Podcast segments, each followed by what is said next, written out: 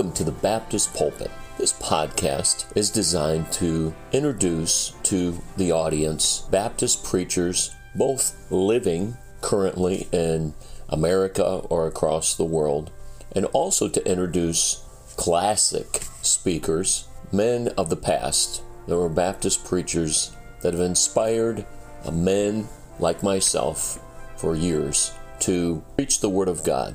And they also, through their preaching, highlight Baptistic principles.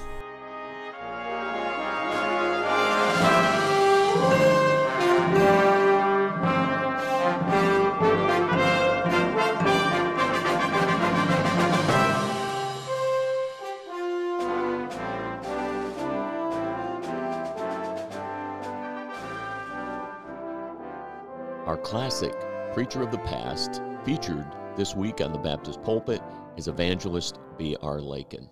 On June 5, 1901, a baby was born to Mr. and Mrs. Richard Lakin in a farmhouse on Big Hurricane Creek in the hill country of Wayne County, West Virginia. Mrs. Lakin had prayed for a preacher man, had dedicated this baby to the Lord even before B.R. Lakin was born. B.R. Lakin was converted in a revival meeting at the age of 18.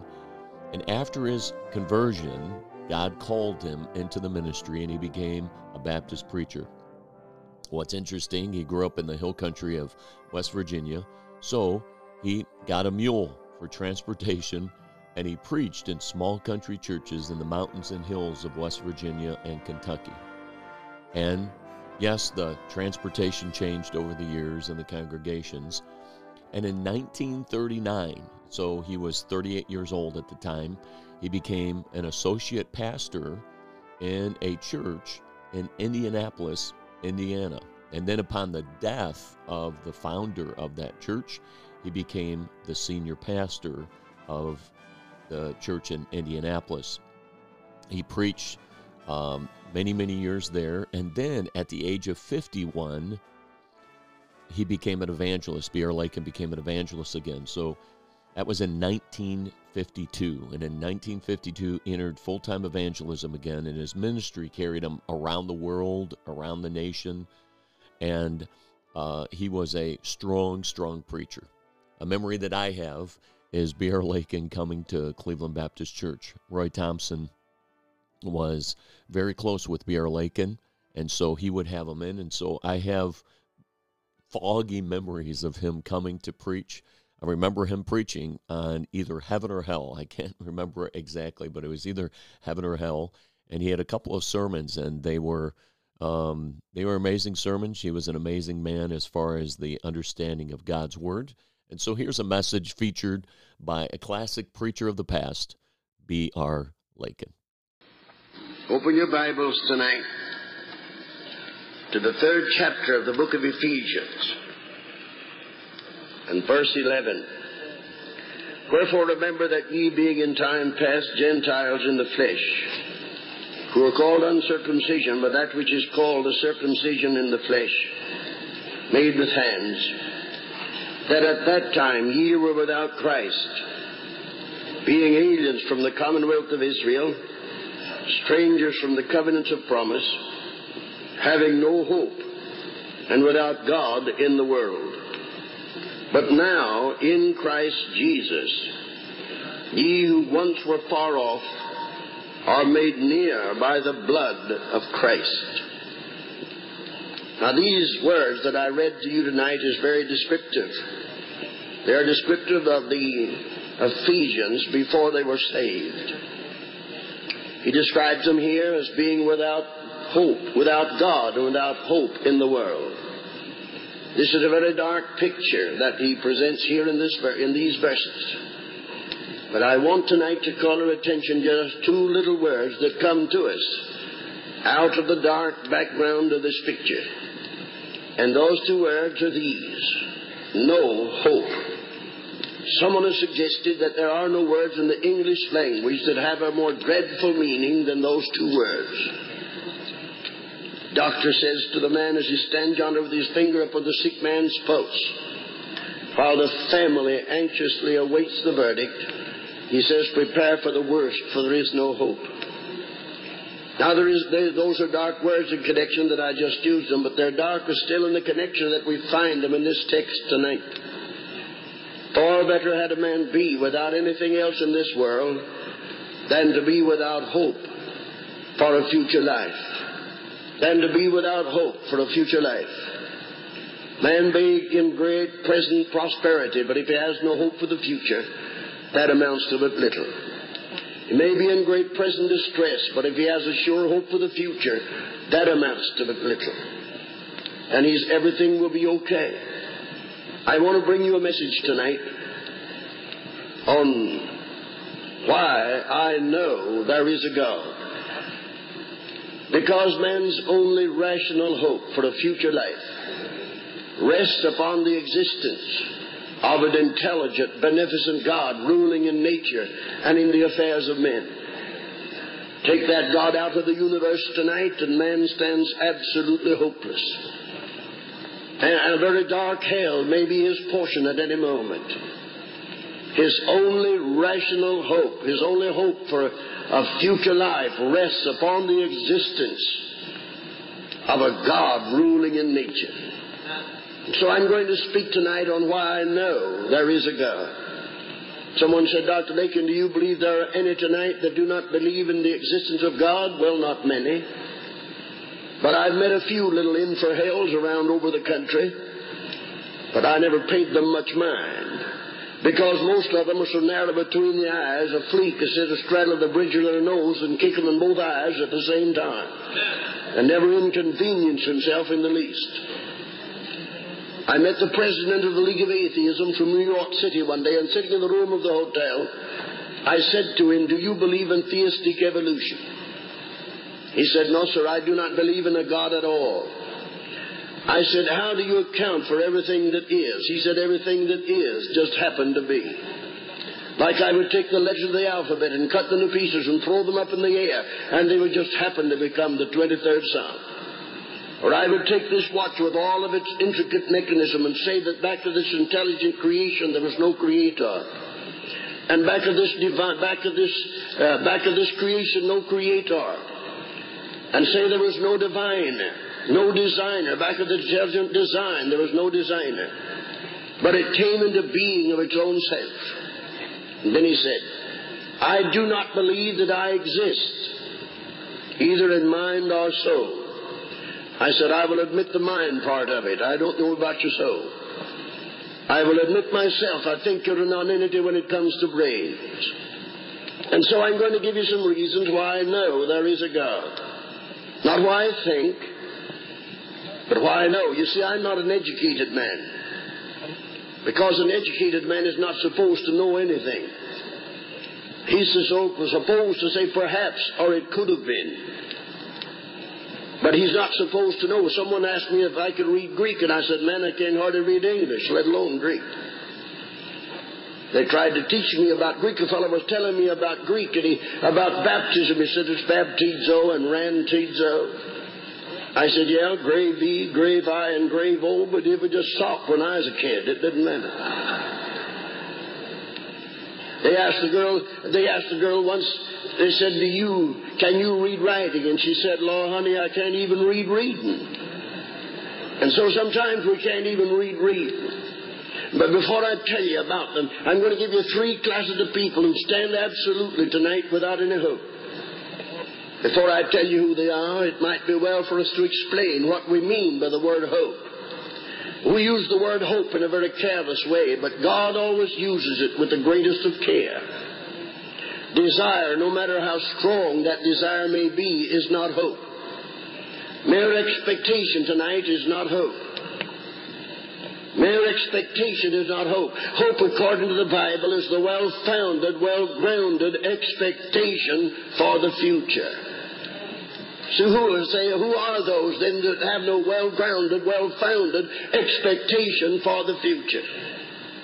The man who denies the existence of God stands absolutely without any hope. Without any hope. The man who denies the existence of God. So I'm going to give you the reasons tonight why I believe there is a God. Because I'm as sure that there is a God as I'm sure that I'm standing over this platform tonight.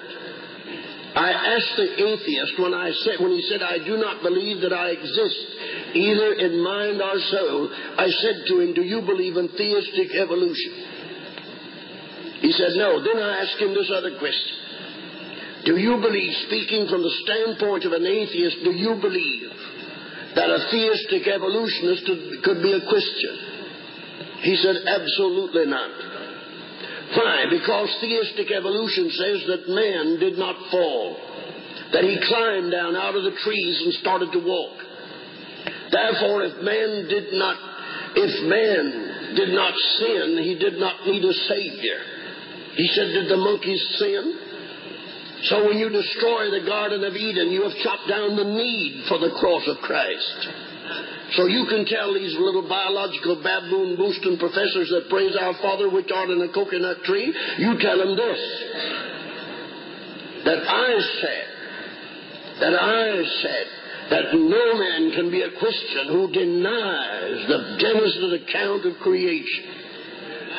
You say you believe that man was created as, as he said it did in the book of Genesis? I believe that. I believe that. Why do I believe it? I believe it, first of all, from the argument of creation. Everything that is tonight, from whence did it come? Look at all that you see about you tonight and ask yourself this question from whence did that come? Life has never been generated from dead matter. From nothing, nothing could come. Suppose I take a bottle tonight, pour out all the air and the water and the germs, and I'd cork it up. There's nothing in it. I'd cork it up till nothing could get in it. How would anything ever be in it? That's what we call a complete vacuum. Nothing in it and nothing can get in it. You say, well, I don't believe in a complete vacuum. Well, if you'd followed me over the world for 50 years and looked into the faces of a lot of things I've had to preach to, you would believe in it in this time. Nothing in it, nothing can get in it. It's like the person said, I don't get anything to take home with me when I come to hear you preach. And I said, You didn't bring anything to get it in. That's what's the matter. I'm able to furnish the point, but I can't furnish the intelligence to see it with. Now let me show you. So I believe, oh, I believe that everything, we have someone said that everything has to have a beginning, that every effect has to have a cause, and that is not true. Now suppose that way back yonder in the beginning, way back yonder in the dim, dateless past, there was nothing. There was no water. There was no leaves. There was no trees. There was no nothing. Just God. There was a time when God was alone in the world. There was a time when God was alone in the world. Why? Because by Him all things were created. And without Him there was nothing made that was made. Therefore, my friends, you must begin with God as the eternal, self-existent, always has been one. There is the beginning of it. Someone said the Bible says in the beginning God. The Bible didn't say in the beginning God. The Bible says in the beginning God created. God didn't have any beginning. God was the beginning of beginnings.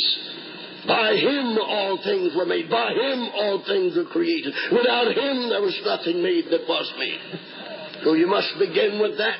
And that's the reason I believe in the existence of a God. Because I believe in it because of creation.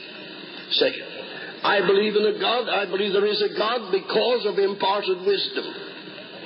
We don't call it imparted wisdom. We call it the instinct. We call it instinct. There is no such thing as instinct.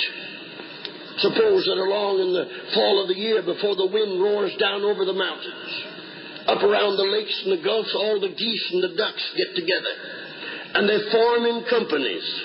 And old General, old General Gander takes the lead, and they fly a straight line down across Michigan, Ohio, Indiana, and Kentucky and Tennessee and North Carolina and South Carolina and Georgia and Florida and drop into the Gulf and bathe their breasts in the warm water of the spring and then come back again. Who told the goose to go south in the winter and come north in the summer? Who told them to do that? You say that's instinct. Where'd they get their instinct, old goosey? That's the next thing. No, there's no such thing as instinct. Out in California, there's a little spider about the size of a shoe button and it builds its nest inside an empty clamshell or oyster shell. But before it does that, it lifts that clamshell or oyster shell from 6 to 12 inches from the ground. And for that little spider to do that, lift that thing, which was many, many times the weight of that little spider, for him to do that requires a, a feat that's equal to the building of the pyramids of Egypt. So how does he do it? He goes up to a limb and hooks on a thread. Comes down and hooks it on the corner of the shell. Goes up and hooks on another thread. Comes down and hooks it on the other side. That thread is moist. When it dries, it contracts.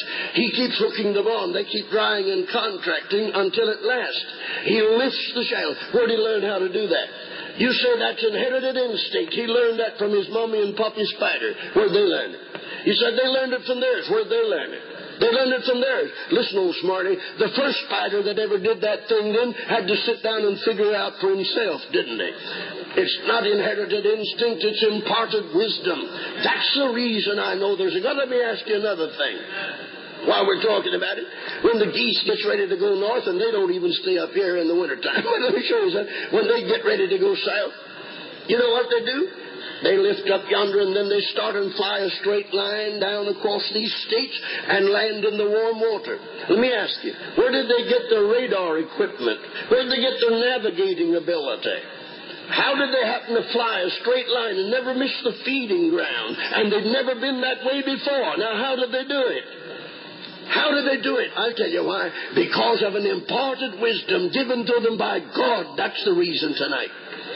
That's the reason I know there is a God. That's the reason I know there is a God. And you say another thing, I know there is a God tonight because of fulfilled prophecy. I hold in my hand tonight a Bible, we, a book. We call it a book. It's a library of 66 books. And it was written by more than 40 different authors over a period of more than 1,400 years. In this Bible tonight, in this book tonight, we have prophecy. Prophecy is the writing of history before it happens. Every religion of the world has its Bible. This is the only Bible of all the religions that has a word of prophecy in it. Why? Because the author of those human books had sense enough to know. The moment they stuck the word of prophecy in their book and it failed to be fulfilled, then they knew their book would be discredited. But this book, with daring boldness, tells you what will happen upon this earth to men, to nations, and to individuals a thousand, two thousand, four thousand years in the future. Who could write a book like that? Who could write a book like that? Only God could write a book like that. That's the reason tonight I can take the prophecies concerning Jesus Christ alone and prove to any sensible man that there is a God. The prophecies concerning Jesus. First of all, he said he shall be born in Bethlehem of Judea. Might have been several Bethlehems, but he said, now notice how particular it is. He said he shall be born in Bethlehem of Judea, O thou little city. And he was, amen. Second, he said he shall be born of a virgin, not a young woman, like the New Bible says, not a young woman.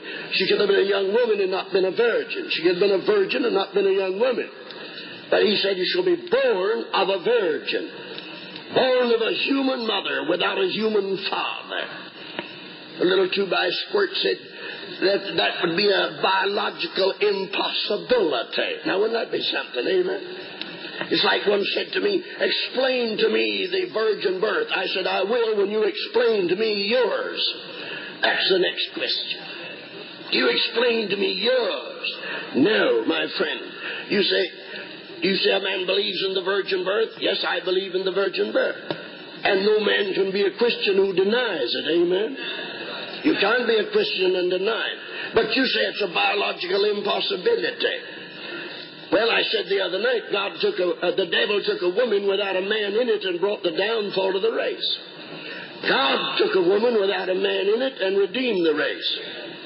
For a virgin shall conceive and bring forth a child of the Holy Ghost. One of my relatives came home from college one day and said, the professor said that Jesus couldn't have been born of a human mother without a human father, that that was a biological impossibility. I said, is that so? I said, well, ring a dingling. Let me ask you something.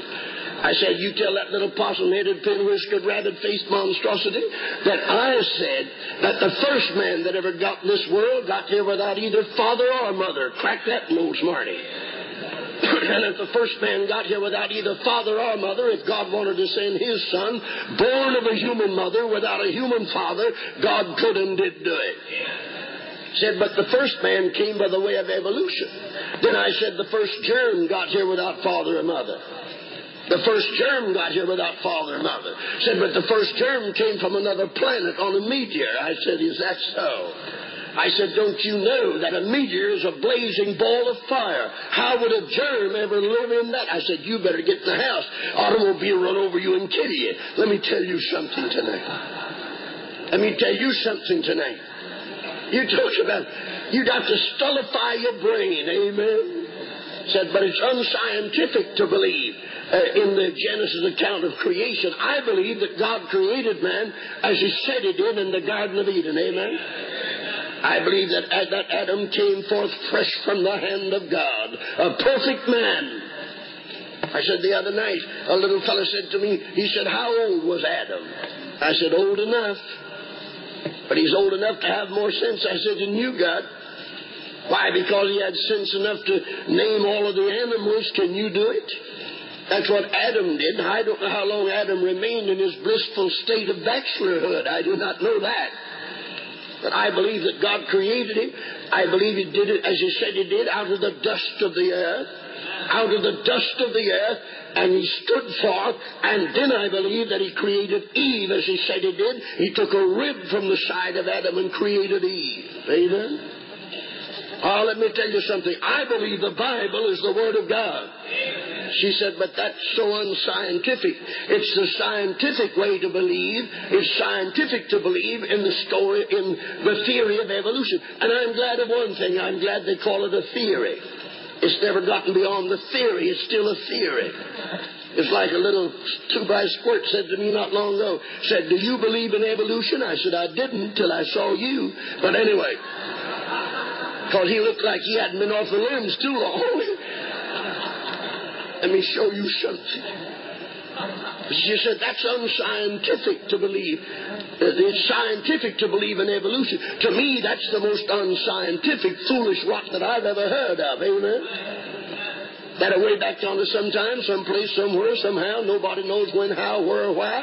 Nothing got in nothing. The nothing turned around into nothing, formed to something. The something became a germ. The germ got in the water. The water developed into a tadpole. The tadpole swam to another bank one day and got stuck in the mud and dried there. Wriggling around in the mud, he formed warts on his belly, and later they became legs. And after developed legs, he was climbing through the trees, and his foot slipped, and as if he wrapped his tail around a limb, and the jaw of it broke off his tail. He hit the ground, stood up on his hind feet, walked across the street, brought him a suit of clothes, went to teaching in the university, and said, Thank God I'm a man at last. now, isn't that one of the most. you don't have to be too smart to believe that, do you? Amen. Yeah, I believe, my friend, I believe there is a God because of the prophecy concerning Jesus Christ in this book. He said he shall be born of a virgin. He shall be born of a virgin. And he was. He said that they would gamble upon his garments. They did. And he said, too, he said they would pluck out his beard. They did. And there's something else he said. He said that he'd make his grave with the wicked. He did. He died. He was he died between two thieves. And with the rich in his burial he did. He was buried in a rich man's tomb. Buried in a rich man's tomb. And uh, he said on the third day he would arise again. He said, You kill me, but I won't stay dead. You put me in a grave, but on the third day I'll come out of it. I'll come out of it. And they crucified him. They took him down. They slipped him into a tomb, rolled a stone to the door of the tomb. And then the devil got up a straddle of that tomb and said, Ha ha, he's the vanquished, I'm the victor. And then he swore that he would keep him in that tomb and he'd never come out. And on the third morning, I stand beside that tomb. And presently a halo plays around his head. And the skin begins to loosen on his forehead. And his eyes begins to open. And the breath of God swept through that slumbering clay. Up from the grave he arose, a mighty triumph o'er his foes, and lives forever with his saints to reign.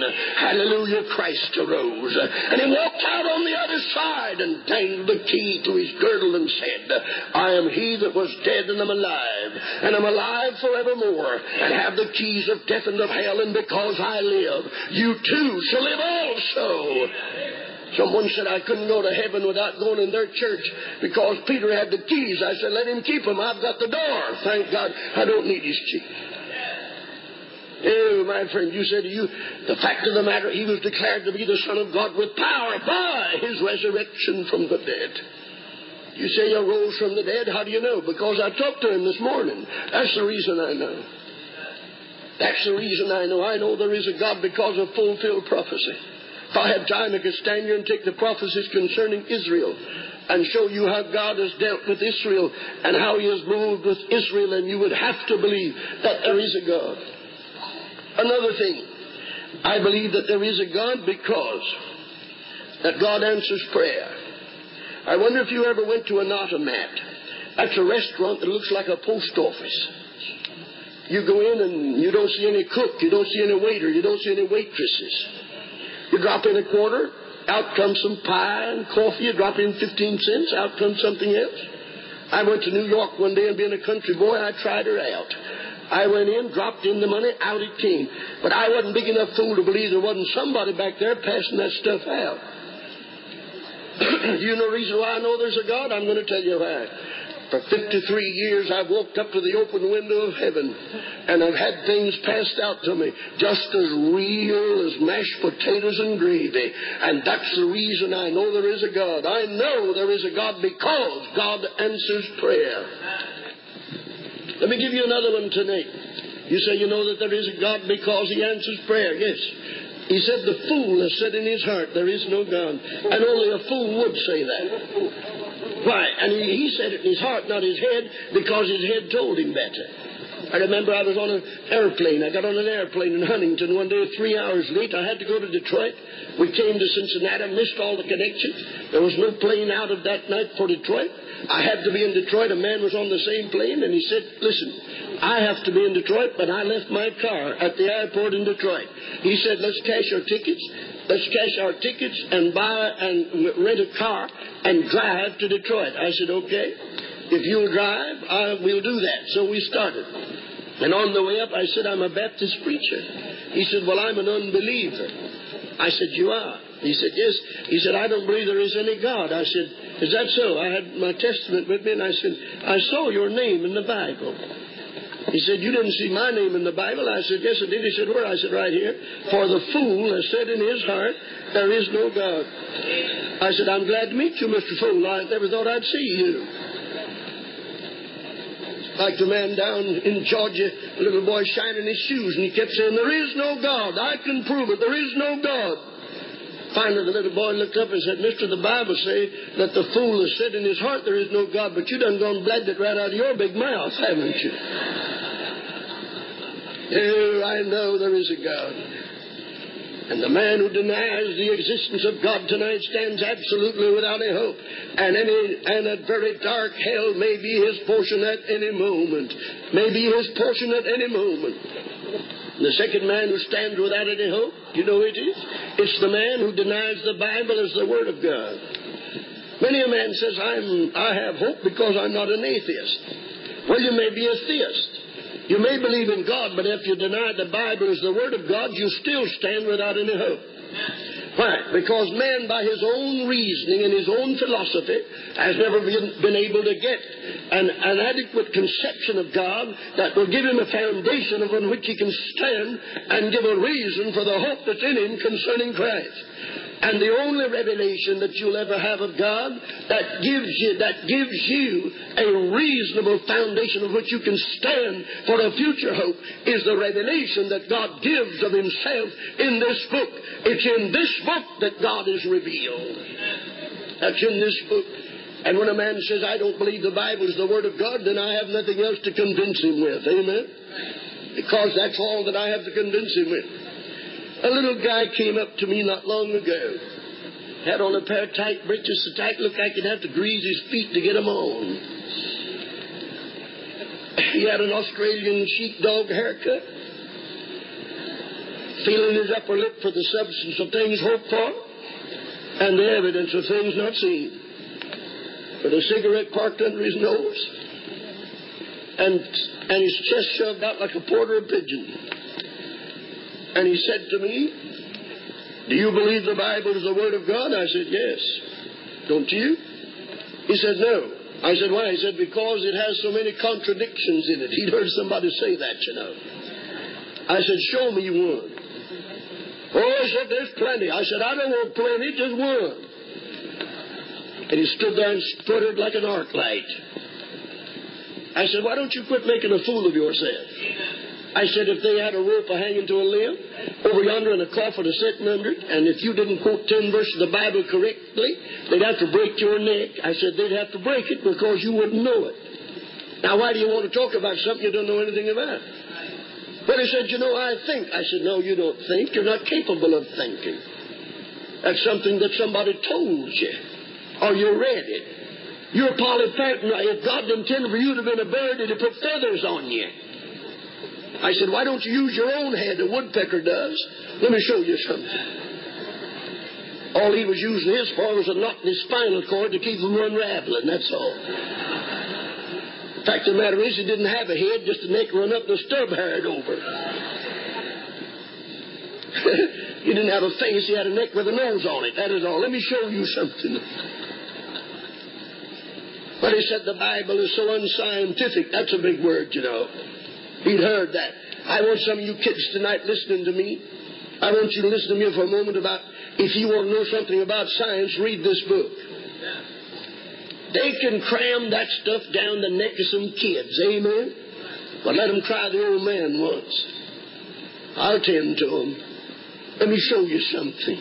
He said the Bible's so unscientific. The Bible's a thousand years ahead of science. A thousand years ahead of science. How long have we known the earth was round? Sometimes I think it's crooked. But anyway, how long have we known the earth was round? Before we ever discovered it, they knew it. Just after the first astronauts went up, I heard one of the news commentators saying that evening, well, one thing they proved today. They proved that the earth was round because they saw the circle of the earth. Well, Isaiah knew that before the Astros ever went up, amen? Because he said, For he, he said, He that sitteth above the circle of the earth. He knew it in the Bible, amen? Let me tell you another thing. Let me ask you this. Where does all the water goes that goes out into the river? You say, well, it all goes on down and out into the lake or out into the ocean. Why doesn't the ocean get full and overflow?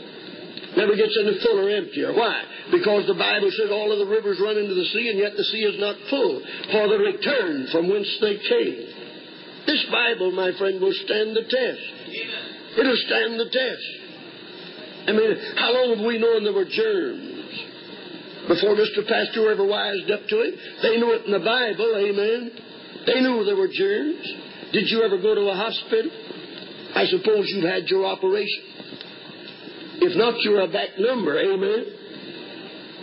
Because as far as conversation is concerned, you're nil.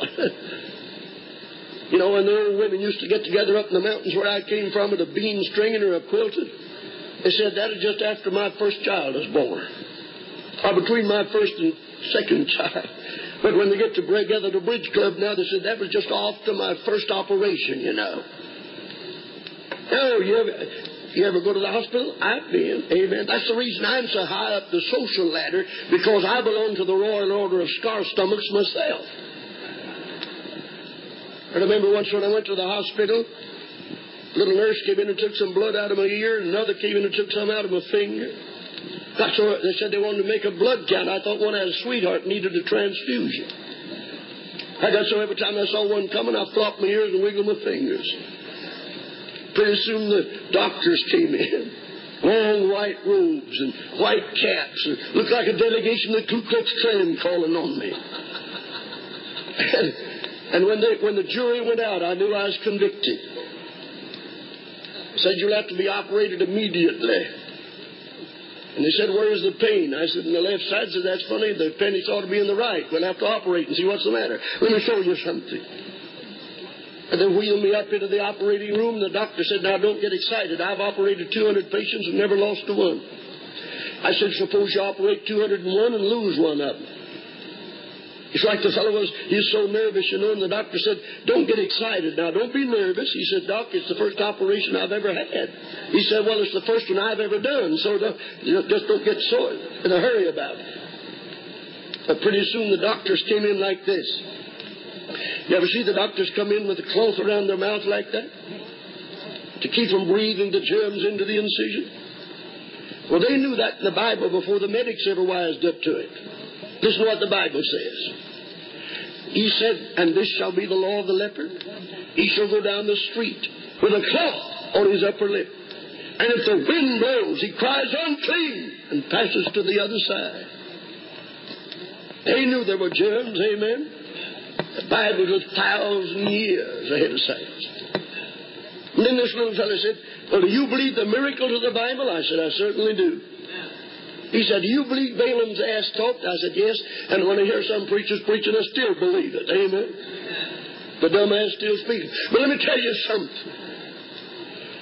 let me tell you something tonight. He said, You don't believe that, that Jonah and the whale business, do you? Do you believe the whale swallowed Jonah? I said, Who said it did? Said the Bible. The Bible said God prepared a great fish. Hebrew word dag. God prepared a great fish to swallow up Jonah. Jonah had a custom built boat for that ride, my friend. And I believe the God who could make a fish or the God who could make a man could put the man in the fish and make him live if he wanted to. Amen.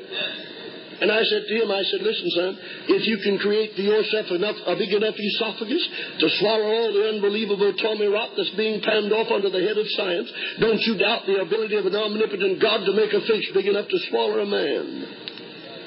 And Jonah went down and got on board a boat. And he started out in the opposite direction. And God pursued him with storms. And then Jonah prayed and said, Out of the belly of hell cried I. Out of the belly of hell cried I. Three days and three nights. You said, he said, well, the gastric juices would have digested him. I said, is that so? I don't think he's walling around any whale's gastric juice. I think he's rambling around trying to find the place he came in. And God tickled the old whale and spit him up FOB, free on bank. That's the first case of free mail delivery we have on record. Amen. God caused the old fish to swim out yonder and vomit him up on the dry land. And Jonah went down the sea, street of pulling the seaweeds from behind his ear and met a man coming with a fishing pole. And he said, Go on down, brother Jonah, we'll have fish for supper. Except, shoo, no. I don't want any more fish. There's three fellows in the Bible got their appetite changed. Jonah never cared for fish after the whale ride. Peter never cared for chicken after the rooster crowed. And the prodigal son never liked pork chops after he got out of the pen. Let me tell you something tonight. I said, I can give you a bigger miracle than Jonah and the big fish right before your very eyes. He said, What? I said, Spell it with three letters J E W. Why? Jonah was cast, Jonah was cast overboard. Why? Because of his disobedience. He had been commissioned to Nineveh overboard and was disobedient, was cast overboard. Israel was commissioned to show forth God's glory through all the nations and was disobedient. Jonah was overthrown, and so God overthrew Israel, and they were swallowed up by the nations of the earth, sifted among the nations like corn is sifted from a sieve. Then Jonah cried, the storms pursued him, and God pursued Israel. He said, Cursed be art thou in thy basket. God pursued them. And then Jonah cried unto God out of the belly of the fish, and in the days of Jacob's trouble, Israel will cry again for deliverance. And just as Jonah was delivered up from the fish, so the nations of this earth shall give back to Jude.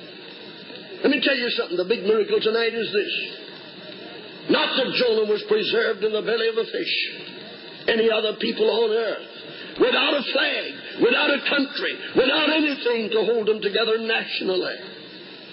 Scattered among the nations have not become amalgamated, lost their identity, and soon were swallowed up, but not the Jew. He's never been, he's never been digested. Never been digested. He's never lost his identity. If he's an American, he's an American Jew. If in uh, Russia is a Russian Jew, Germany a German Jew, wherever he is, the eternal Jew.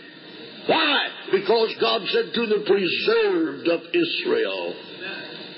Just as he preserved Jonah, he preserved Israel. And just as Jonah was vomited up on the dry land and turned missionary, God said, I'll take them out from among the nations whither they be gone, and I'll bring them into their own land. And one king shall be king unto them all, and they will turn missionary. And a nation shall be born in a day. That's what I'm telling you tonight. Oh, this is the Word of God. Said, well, you don't believe that story about the flood, do you? Yeah, I believe that. Amen. He said, You believe about the ark? I said, Yeah. He said, Well, now listen here. He said, How big was the ark? So I told him how long it was, how wide it was, how high it was. Then he laughed. And he said, Now you see how ridiculous? How would the priests ever carry that across the Jordan? Don't you see? He's like you. Didn't know his arks, did he? he said, Well, you, do you think two of everything got in the ark? I certainly do. He said, You think how much room two elephants would take up? I said, Yeah, and you think how many fleas and bed bugs get on two elephants, too? Did you ever stop to think about that? You bring him around, the old man will look after him. Let me show you something, my friend, to me. Yeah, I believe the story. He said, but it had only one window in it. That wasn't proper ventilation. Oh, no. He said, a cubit that shall thou finish it above. 18 inches open all the way around the top. That was perfect ventilation. That is perfect ventilation. He said, but the rain would have blown in. I said, oh no, for the rain, the wind didn't blow until after the rain ceased. Read your Bible, amen. Knowing your Bible will unfit you for hearing a lot of preaching. Did you know that? And he said, You believe that? I, I do. I believe the miracles of the Bible. Man said, Do you believe that Jesus Christ was the Son of God? I said, Yes. He said, well, he went to sleep. He was only a human because he went to sleep. He said he was only a human because he got hungry. He said he was only a human. He was only a human because he because he wept tears. He said he was only a human because he died upon a cross. True. Yonder on the Sea of Galilee, he's upon a little boat. And then in the night time, the storm comes and the waves began to kick up their heels, and that little boat was tossed like a cork upon the waves. And the heavens settled with Plutonian darkness, when out of the skies would run the jagged lightning like some fiendish grin from another world, and then go back and leave it closed and dark again. And the disciples came and shook him and said, Master, carest thou not that we perish? And he arose and walked out on the deck of the ship, looked up to the heaven and said, Peace looked down to the waves and said, Be still. And with the right hand of deity, he ironed the wrinkles out of the water and drove those waves across the sea with their tails tucked between their legs like whipped puppies until they pillowed their head on a distant shore. And they said, What manner of man is this that the winds and waves obey him? If he was a human when he went to sleep, he was God when he stilled the waves. If he was a human when he got hungry, he was God when he took a little boy's lunch and fed 5,000 people. If he was a human, if he was human when he wept, he was God when he raised Lazarus from the dead. If he was a human when he died upon the cross, he was declared to be the Son of God with power by his resurrection from the dead. When he ripped open the grave and came out on the other side. I am he that liveth, that was dead, am alive, and behold, I'm alive forevermore. Yeah, I believe.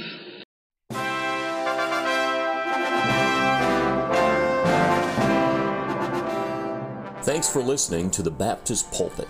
2 Timothy chapter 4 says, I charge thee therefore before God and the Lord Jesus Christ, who shall judge the quick and the dead at his appearing and his kingdom. Preach the word, be instant, in season, out of season, reprove, rebuke, exhort with all long suffering and doctrine. For the time will come when they will not endure sound doctrine. We pray that through the challenging preaching of the Word of God today, that you will be encouraged to stay faithful in preaching the Word and hearing the Word. Lester Roloff many years ago said, The world's greatest need is preaching preachers. Let's pray that in this day and this hour, we will stay faithful to the preaching of Jesus Christ. Thanks again for listening to the Baptist Pulpit.